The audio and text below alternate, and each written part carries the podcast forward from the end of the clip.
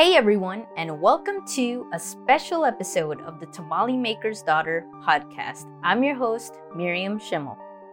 And on this episode, we're going to talk about one of my most favorite ghost stories of all time, which happens to be the story of La Llorona. But I'm also going to talk about the history behind La Llorona, so stick around. Please be aware that this episode contains some topics that may be triggering to some including the topics of murder and suicide. So, your discretion is advised. Like many Mexican children, I grew up listening to the story about La Llorona, which is Spanish and translates to the weeping woman. Although the story of La Llorona is commonly heard around Mexico, it's also heard around some parts of Latin America and even some parts of the southwestern United States, each having its own variant versions of it, but we'll get into that a little later in the video. But first, I want to talk about the most commonly known version of La Llorona, which happens to be the same version I heard about as a kid. The legend of La Llorona goes that a long time ago in Mexico, there was a. Oh, Uh, did y'all hear that? I must be losing my mind. Okay, Anyways, where was I? Oh yeah. The legend of La Llorona goes that I said long t- All right, who is that? It is I, La Llorona. Uh, La Llorona. Uh, what brings you here? I want to be able to say my side of the story. Uh, sure. Uh, just the floor's all yours. Just please don't haunt me. Long ago, there was a woman named Maria. Maria was an indigenous Mexican woman from an impoverished family. She was known as one of the most beautiful women in her village. Maria had many suitors trying to woo her, but none of them met her standards. One day, a wealthy and handsome nobleman rode past Maria's home, and he noticed how beautiful she was. And from that day forward, he decided that he was going to do everything in his power to win her over. So he showered her in gifts and gave her a lot of attention. And before he knew it, Maria fell head over heels for him, and they were madly in love. Soon after that, kind of like a fairy tale, they got married. And after that, Maria got pregnant with two of his sons. The wealthy nobleman built Maria a house in the poor village, and he was willing to live in the poor village despite coming from a higher social status.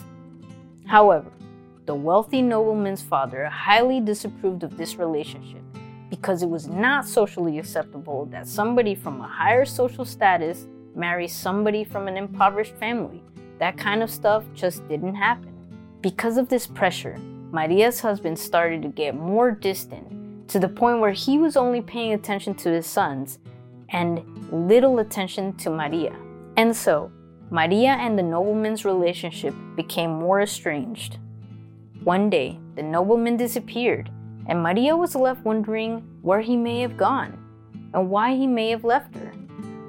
Years went by until one day, Maria and her two sons went for a walk in the woods, and from afar, she saw a carriage. She recognized a man in the carriage. It was her husband. She saw another woman in her husband's arms. Her husband had remarried a woman with a higher social status. The carriage approached them, and the nobleman only seemed to pay attention to his two sons. He was actively ignoring Maria throughout the whole exchange. Deceived and heartbroken, Maria became enraged due to her husband's infidelity. In a fit of rage, she grabbed her two sons and carried them only to drown them in the nearest river.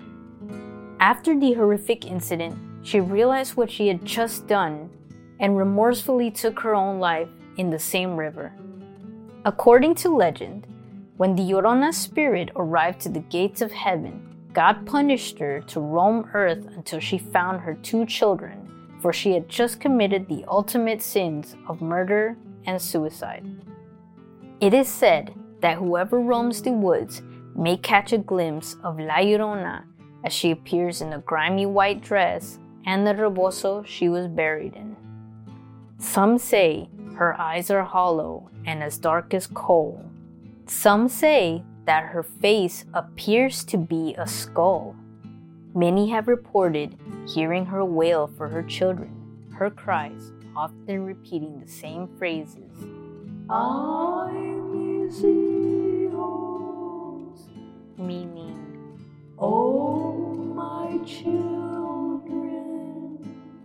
Or, ¿Dónde están mis hijos?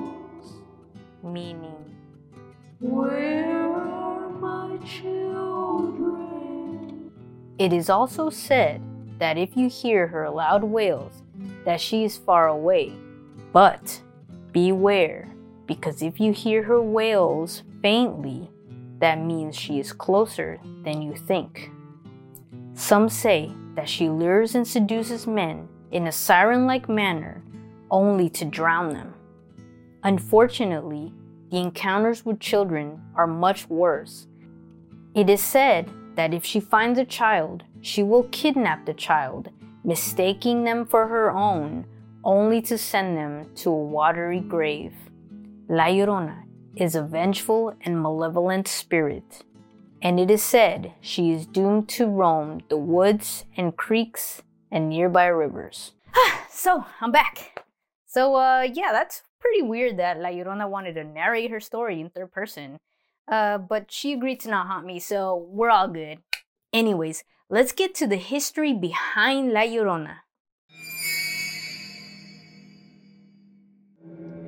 La Llorona similarities can be found in Amerindian and Iberian culture, Hebrew and Greek mythology, and they can even be found in German and Irish folklore. While the origins of the legend of La Llorona are uncertain, some sources have connected the story to pre Hispanic roots. Some scholars have suggested that La Llorona comes from a mix of both indigenous Mexico and Spain. There is a lot of symbolism within the story of La Llorona.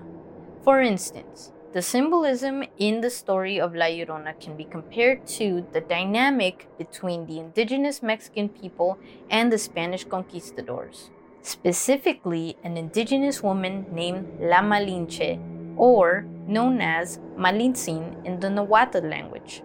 La Malinche is the indigenous Nahua woman who, from the time of 1519 until the fall of Tenochtitlan in 1521, served as Hernan Cortez's interpreter and advisor. She was later baptized by Catholics and named Marina by the Spaniards.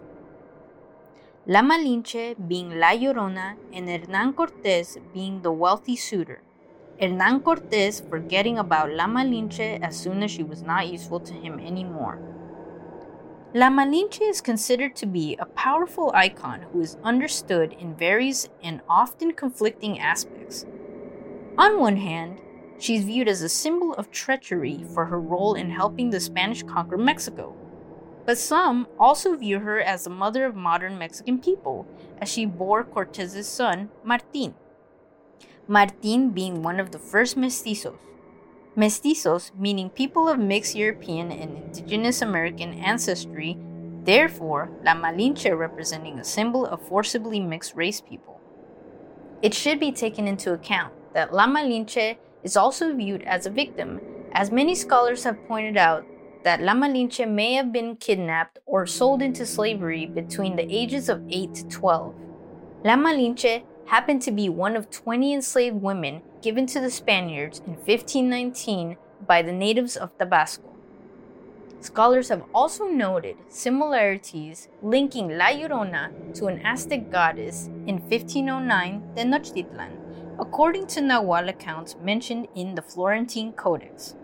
The Florentine Codex is a 16th century encyclopedic work on the Nahuatl peoples of Mexico, compiled by Franciscan friar Bernardino de Sahagún. The information in the codex was compiled through interviews from indigenous groups. The goddess in question is Cihuacoatl.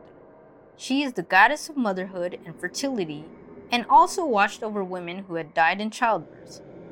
Did I mention she was also half woman, half snake? Yeah, creepy. It is said that the goddess abandoned her son on a path. After some time, she went back to find her son, only to find a sacrificial dagger. She cried so much that her tears filled the waters of Lake Xochimilco. Filled with regret, she would haunt the area, searching for her son. The goddess is described to be a demon and an evil omen who appeared in white. In the Codex, her sighting is described to be the sixth of ten omens foretelling the conquest of Mexico, as this encounter took place 10 years before the arrival of Hernan Cortes and the Spanish troops. Weird. The quoted text from the Codex goes The sixth omen was that many times a woman would be heard going along, weeping and shouting. She cried out loudly at night, saying, Oh, my children, we are about to go forever. Sometimes she said, Oh, my children, where am I to take you? That is spooky. So, there are many variations of the legend of La Llorona. Sometimes, Maria specifically marries a rich ranchero or a conquistador. In the Guatemalan version, she has an affair with a lover. She later becomes pregnant, but due to the illegitimacy of her child, she drowns the child to hide the infidelity from her husband. In the Venezuelan version, the woman dies of sorrow after her children were killed by either her or her family. La Llorona has also been the subject of a famous Mexican folk song. While the origins of that song are also a bit uncertain, it was popularized in 1941 by composer Andrés Henestrosa. It is often performed during Dia de los Muertos celebrations, or in English known as Day of the Dead. She was mentioned in a 19th century sonnet by Mexican poet Manuel Carpio. So, whatever variation of La Llorona you may have heard growing up, I think we could all agree that that is one creepy ass morbid story you could tell a kid before bedtime. I mean, sheesh. Alrighty, well, that's my little story, and I hope you enjoyed it. And if you did, please leave a like and subscribe, and maybe even share this video. Oh, and a big shout out to my partner Ruffin McCoy. He provided his musical skills to this episode by lending his interpretation of the famous folklore song La Llorona, and I'm to provide a link to that song in the description below. And I will see you on the flip side. Bye! She was later baptized by Catholics and named Marina by the. I was about to say the Sopranos. What the fuck? Where are my children? Oh, my children.